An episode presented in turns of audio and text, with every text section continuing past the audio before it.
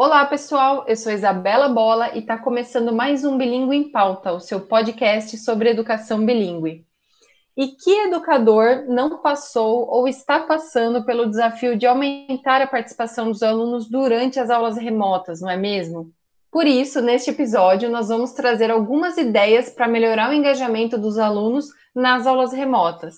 Então, acompanhe nosso bate-papo.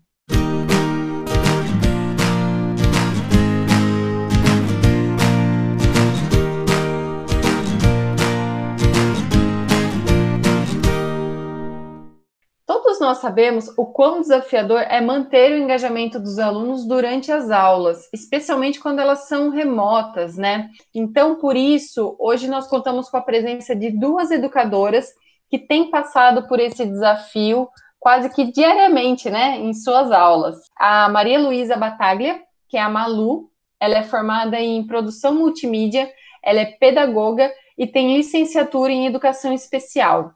Atualmente, ela é professora da IU na nossa unidade modelo em Santos e ela trabalha também em outra escola do grupo como professora de educação infantil. E temos também a Brenda Oliveira, que é formada em matemática e pedagogia. Atualmente, ela é coordenadora da IU na nossa escola parceira, Jaime Crates, que fica localizada em Campinas, e ela é coordenadora da educação infantil. Meninas, sejam muito bem-vindas e obrigada por terem aceitado o convite. É, obrigada por ter nos convidado. Oi, boa noite, obrigada pelo convite. É um prazer estar aqui. Sejam bem-vindas. E para começar esse assunto, eu queria trazer uma reflexão para todos. É, porque, na verdade, as aulas remotas, né, elas dão sempre, vamos falar assim, pano para manga, né, em conversas entre educadores e até mesmo nas famílias. É, a gente vê muito memes, muitas piadas e também muita preocupação por parte das escolas e também das famílias, né? No sentido da qualidade desse ensino. Enfim, eu queria saber, meninas, por que, que isso acontece? É, nesse momento, as famílias são os olhos dos educadores, então é difícil conciliar essa rotina familiar com a rotina da criança durante as aulas e também poder aplicar essa didática. Por isso, tem tanta preocupação sobre sobre o ensino para essas crianças. É, é, isso que a Malu falou. Então, assim, o fato do professor estar tá muito exposto agora, por ser algo novo no Brasil, né? A educação remota não é, é uma coisa nova que a gente está tendo agora. Então, além disso, tem a preocupação dos pais de que se o filho está aprendendo. Então, eu estava sempre acostumado com a minha aula na sala de aula. Eu não sabia o que a professora fazia lá, eu não conhecia que estratégias a professora usava, mas eu confiava porque é uma tradição. Agora, eu vejo a professora, eu vejo as estratégias, mesmo assim eu fico na dúvida: o meu filho aprende? É um bom questionamento, né, Brenda? E até porque muitas famílias, né, não têm essa base, né, é, de pedagogia, né? Então, muitas vezes elas realmente acabam não entendendo as estratégias que são usadas. E você mencionou essa questão das aulas remotas, né, de serem algo novo. É, a gente pode dizer que a aula remota é o mesmo que ensino à distância, né, o famoso EAD? O, o famoso EAD, na verdade, era aquelas aulas que a gente tinha na. até passava na televisão antes, e assim, aulas gravadas, eram iguais para todo mundo, então é, não tinha personalização. É, e a nossa aula remota hoje, ela é uma aula que a gente precisa ter, ela é mais personalizada, então para cada turma eu preparo a minha aula para aquela turma, tem o papel da socialização, então eu sou a professora, eu apareço ali para os meus alunos, eles sabem quem eu sou, e no EAD não, era uma pessoa que estava lá ensinando, mas eu não tenho nenhuma conexão com essa pessoa.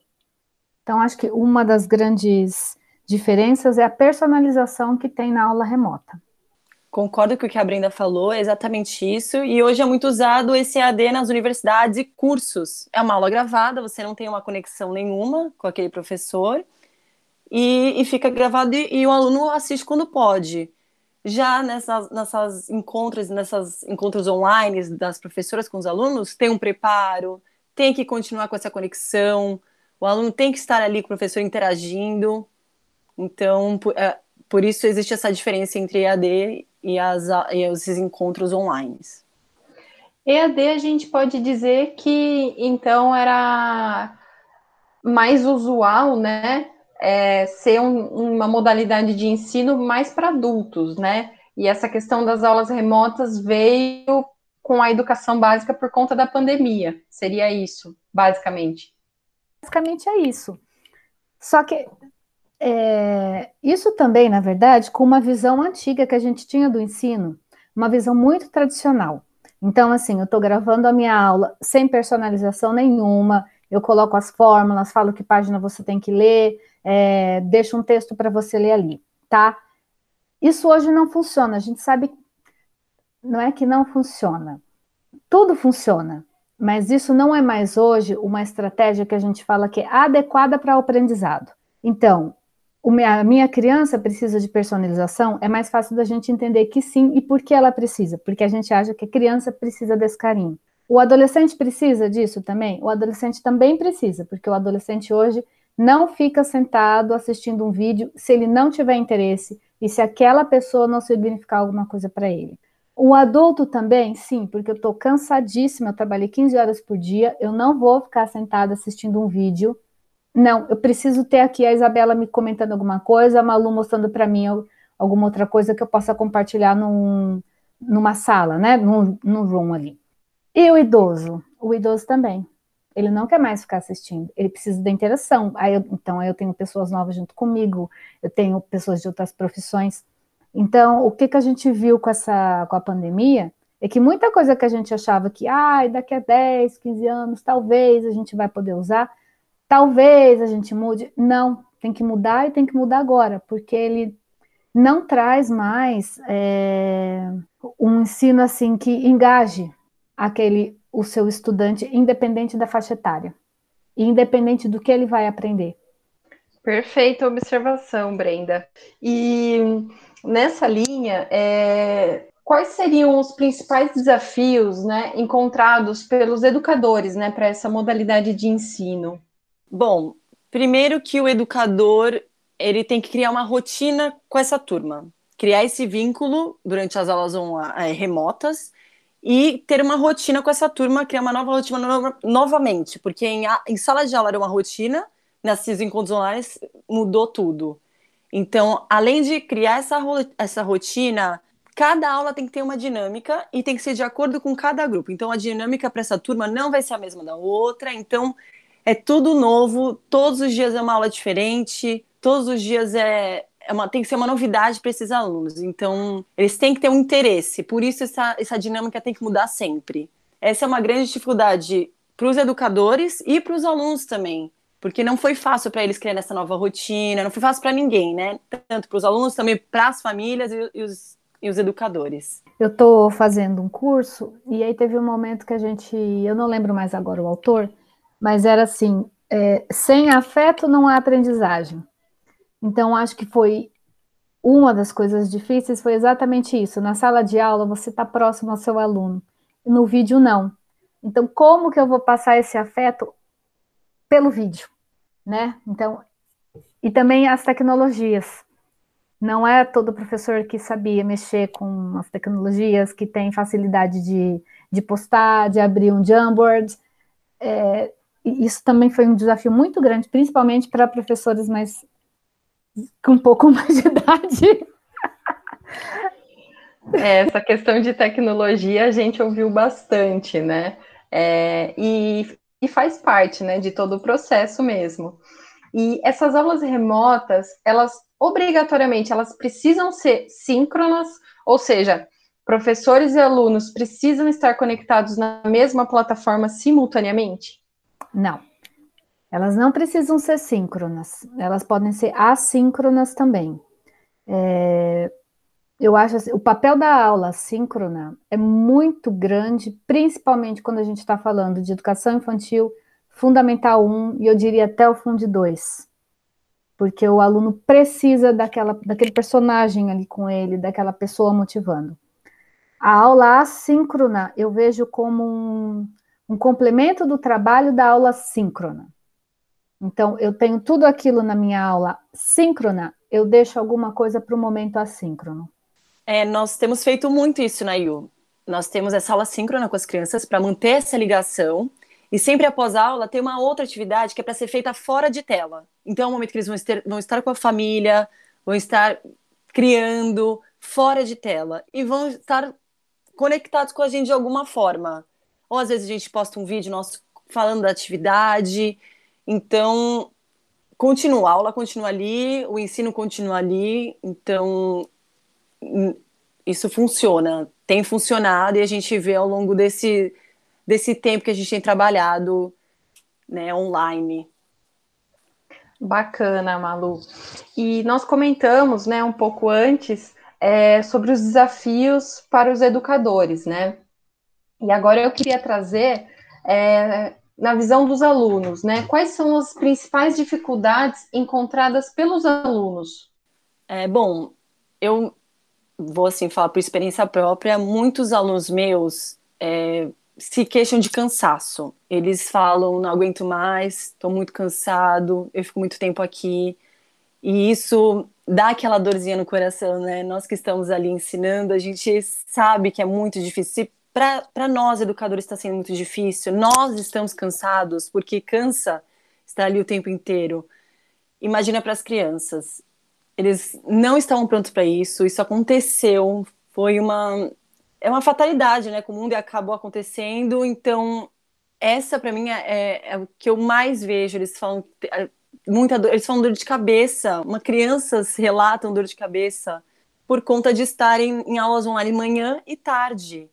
Então, eu acho que, assim, no meu ponto de vista, essa é uma das maiores dificuldades que as crianças têm enfrentado nesse momento online. Além de tudo, de ensino, de ter essa dificuldade de aprender, até por conta de tudo que acontece na rotina familiar dessa criança, esse cansaço é o que eu mais ouço as crianças falarem. É, eu imagino mesmo para nós, né, que estamos habituados a trabalhar em escritório, né, o, o dia todo aí com o computador, e quando veio para esse trabalho remoto, a gente sentiu, né, esse baque. Imagina para crianças e para adolescentes que tinham aquela rotina de estudo sempre no presencial, né? Que, ela, que eles precisam ter o dinamismo. Eu imagino mesmo o, o nível de cansaço. E também eu tenho dois filhos, né? É, a minha filha está com 11 anos e o meu filho com 9. Então eu observo muito, não só do ponto de educadora, mas de mãe.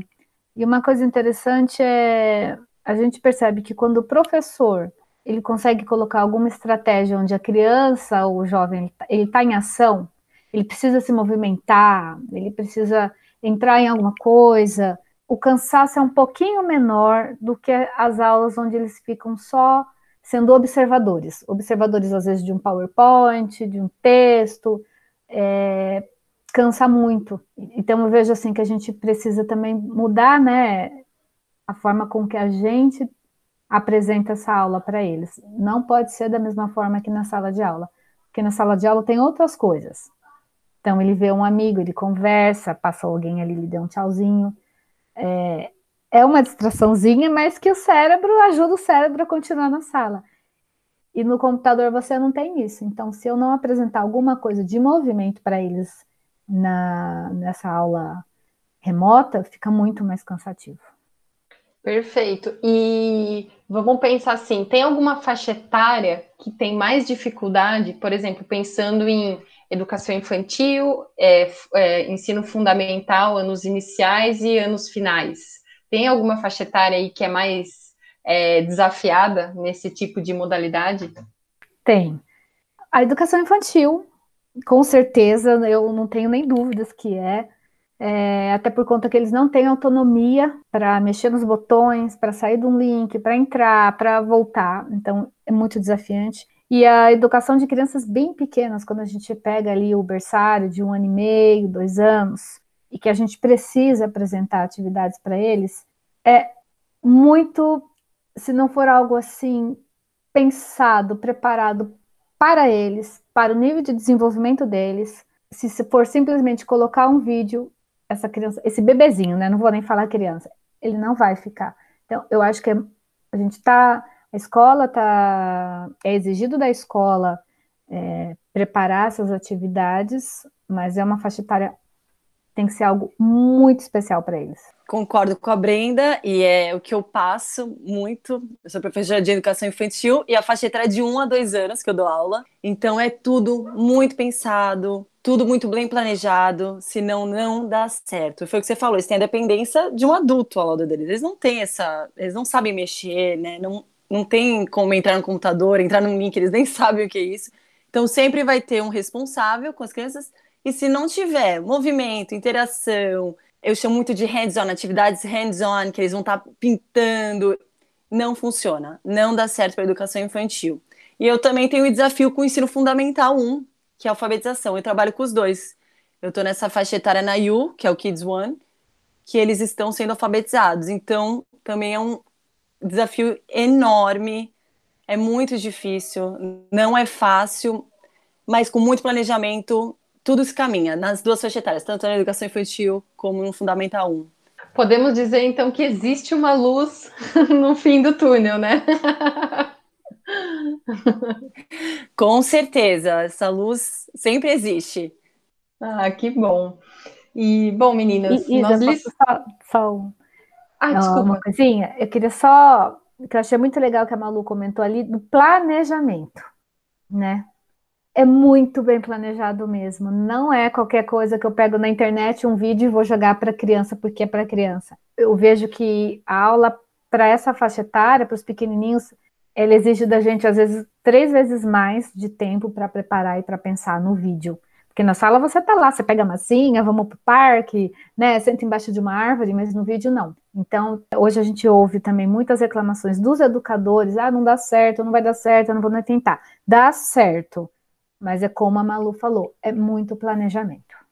Precisa mesmo, né? E, bom, meninas, nós listamos, né, um, uma série de obstáculos, né, se é que a gente pode falar assim, que tanto educadores quanto alunos, né, encontram durante as aulas remotas. Podem ser desde problemas técnicos com computadores, internet, conexão, né, é, questões com rotinas domésticas comparado à rotina escolar, né? Câmeras desligadas também, né? É, como que alunos e professores podem superar essas dificuldades? Bom, essa parte técnica foge um pouco do nosso alcance, né, do educador. Então, isso é uma coisa que leva mais tempo, aí tem que vir de cada família e da escola também, poder traz essa tecnologia aos professores. Então, essa, é uma, essa parte técnica foge um pouco do alcance do educador, né? É, tirando essa parte técnica, essa rotina escolar e essa rotina com a família vai se alinhando aos poucos. Então, quando o professor e a escola já criaram essa rotina, isso vai, vai caminhando junto. Então, essas dificuldades vão sendo, vão sendo não vão sendo tão dificuldades, vão melhorando, vão amenizando, vai ficando de uma forma mais leve essa rotina. Vai fluindo de uma forma mais natural, né? Isso mesmo, Isa. Tudo vai caminhando mais tranquilo. E só para complementar, que eu acho que é isso mesmo que a Malu falou, é a questão do vínculo, né? Do professor com o seu aluno, do professor com a sua turma. Então, um dos grandes problemas hoje é a câmera fechada. Mas não basta eu falar, Isa, abre a sua câmera. Malu, abre a sua câmera agora, porque agora a tia. Tá- não, por que que eu vou? Por que que eu preciso da câmera aberta? Olha, Isa, nossa, você tá com um lacinho tão bonito hoje. Ai, que bonito, vamos deixar ver. E ó, a Maria Luísa tá ali. Não acredito, tá com a câmera fechada. Ai, não, deixa eu ver você. Então, é criar, claro, gente, isso numa linguagem para infantil. Se for para adolescente, eu não vou, né? Aí você tem que ter a sua linguagem. Mas por que, que eu vou manter minha câmera aberta? Tem que ter esse combinado, então, professor, eu posso fechar minha câmera também? Se eu fechar minha câmera, é tudo conversado com o aluno, você tem, vai criando um vínculo. Como na sala de aula a gente faz aqueles combinados para a sala de aula mesmo, do respeito, então aqui é a nossa sala, nossa sala é nessa tela. Então, como que vai fazer para ser melhor? É, acho que tem que começar por aí, né? Não é só impondo, abre a sua câmera, fecha agora o seu microfone, por que, que eu vou fechar? Aí eu vou multar todo mundo. É, isso são coisas que já, enfim, elas não, não causam efeito nenhum para o seu aluno. Então, combinados, né? E também com a família, né? Porque às vezes o pai fica ali te olhando e encabula, né? Deixa a professora com vergonha, porque fica ali aquela coisa parece que está vigiando. Então, não precisa, né? Pode ficar um pouquinho do lado, deixa a criança independente, quando precisar de ajuda eu vou chamar. Então, é, é você está construindo ali um, um relacionamento com aquela, porque não é mais seu aluno, também tem todo o ambiente, tem o vô, tem a avó, às vezes, às vezes a, a secretária da família está junto, então tem tanta gente ali e eu tenho que pensar nessa inclusão de todo mundo na minha sala, senão eu vou ficar ali encabulada, meu Deus, está todo mundo olhando, para trazer um pouco mais de liberdade, um pouco mais assim de respiro, e para as famílias verem, todo, nenhuma professora vai abrir a câmera para não fazer o seu melhor, ela está fazendo o seu melhor. Deixa eu ajudar um pouquinho, não ficando assim olhando, né? Deixa eu deixar um espaço, eu fico aqui, filho, se você precisar, você me chama. É, combinados, eu falo assim, de gentilezas, para ajudar também a profissional, que às vezes está ali 10 horas, sai de uma aula, vai para outra, sai de uma aula, vai para outra.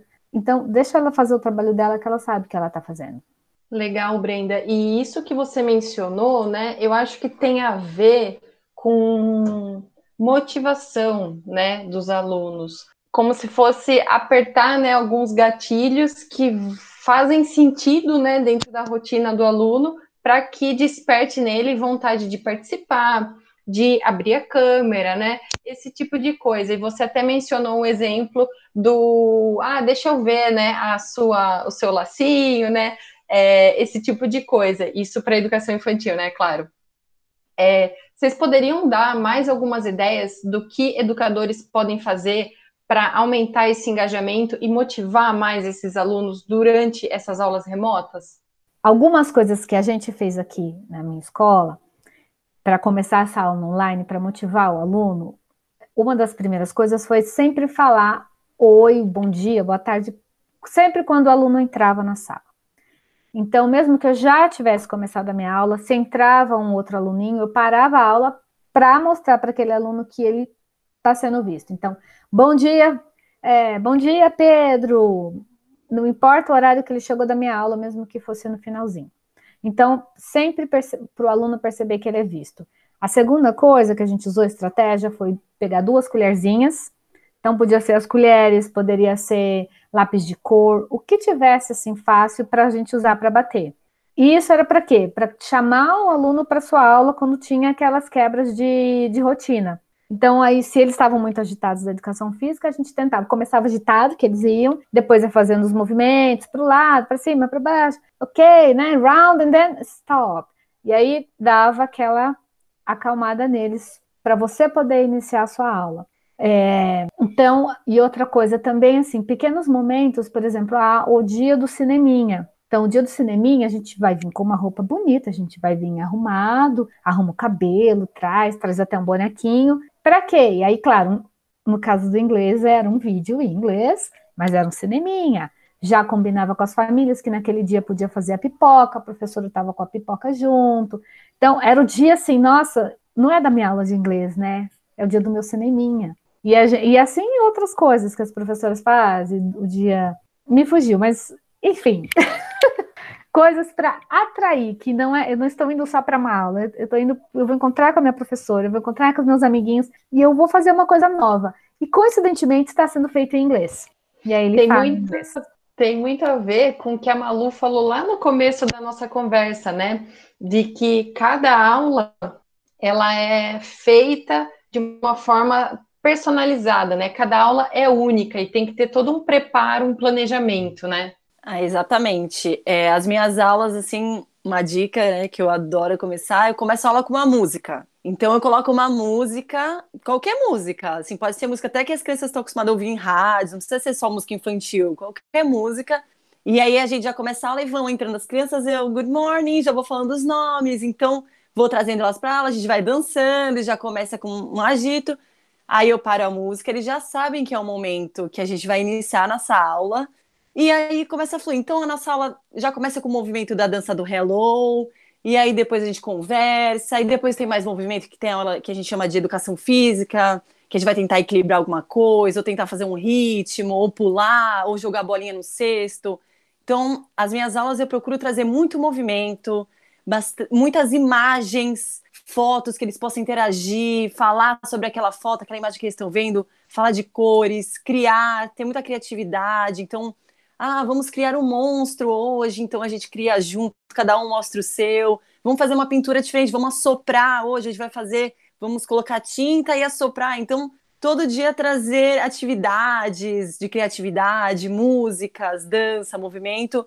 Eu acho que isso com certeza ajuda muito nas dinâmicas de aula. Isso traz os alunos para os educadores para esse momento. Às vezes está muito cansado, só de se mexer ou fazer um momento de yoga com as crianças ah, vamos sentar, vamos relaxar um pouco. Só de você mudar um pouco, ela já se sente mais confortável de estar ali. Então essas são as dicas assim que eu posso passar, que eu uso muito e, dá, e tem dado muito certo. Ah, muito legal. Já fica aí, né, a, a listinha de várias dicas para os educadores poderem seguir aí com, com seus alunos. E, bom, meninas, agora a gente está caminhando para o final e antes da gente encerrar, eu gostaria de abrir um espaço para vocês deixarem uma mensagem que queiram, né, passar aí para os educadores. É, o que eu queria dizer é assim, o ensino remoto ele não é mais aquele um sonho, né? O ensino remoto ele é real. Então, o que, que eu quero dizer com ele é real? A aprendizagem acontece. O ano passado a gente tinha dúvidas, a gente não tinha certeza. É, mas desde que isso teve esse, essa passagem de tempo, a gente percebeu que aprende sim. Agora, no retorno das aulas, a gente viu que as crianças que acompanharam no remoto, elas aprenderam. É de forma diferente? Sim, é de forma diferente, tá? Mas elas aprenderam sim, elas estão alfabetizadas, começaram a ler, sabem falar as coisas em inglês. Então, ele é real. A partir disso, o que, que a gente tem que fazer como profissional?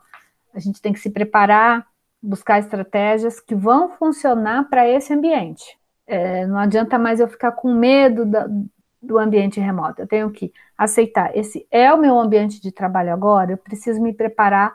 Como eu vou fazer o ensino acontecer para essas crianças? Queria deixar uma frase que é assim: se você quer construir um navio, não chame as pessoas para juntar madeira ou atribua-lhes tarefas ou trabalhos ensine-os a desejar a infinita imensidão do oceano. Essa frase é do Exupéry. Então, não adianta passar inúmeras tarefas. Ensina a ansiar por querer aprender. Uau! Bela frase. Bom, depois dessa frase incrível da, da Brenda, eu acho que é isso mesmo que essa frase de estudo. É, eu quero dizer assim para os educadores: fiquem tranquilos, estamos juntos nessa. A escola é parceira, a gente tem que se apoiar na escola, tanto nós educadores como as famílias. Nós temos que tornar, é um momento difícil, mas tem que tornar isso um momento leve. Não pode ser um momento desesperador. Então, acho que a pior parte que foi no passado, a gente já passou. Foi aquela onde tudo começou, que foi uma loucura, ninguém sabia nada. Isso já, já acalmou. Agora, nós continuamos. Foi o que você falou. As, todo, as crianças aprenderam de uma forma diferente, mas elas aprenderam. E tá tudo bem, tá fluindo, tá indo. E então fica tranquilo. Vamos nos apoiar, vamos continuar juntos nessa, que vai dar tudo certo. Eu tenho certeza. Olha aí, sabe as palavras, né, da Malu e da Brenda para fechar esse episódio com chave de ouro. Meninas, eu quero agradecer muito pela presença de vocês. É, tivemos aí hoje duas educadoras muito engajadas e muito competentes né, naquilo que fazem. E muito obrigada por terem aceitado o convite. Obrigada, Isa. Obrigada, Yu. É um prazer estar aqui. Foi uma delícia essa conversa com vocês. Fluiu super bem. Nós trocamos ideias, trouxemos ideias para quem vai ouvir esse podcast. Então, foi muito bom. Eu também agradeço. É, além de trabalhar, né, conhecendo a IU, eu sigo sempre as redes com as novidades, então é sempre muito bom também poder compartilhar um pouco do que a gente aprende. Ah, muito gostoso. E você, gostou? Acompanhe nossos próximos episódios do Bilingue em Pauta e mergulhe nesse universo da educação junto com a gente. Cada episódio, um assunto novo e sempre com convidados que têm muita bagagem no setor. Até o próximo.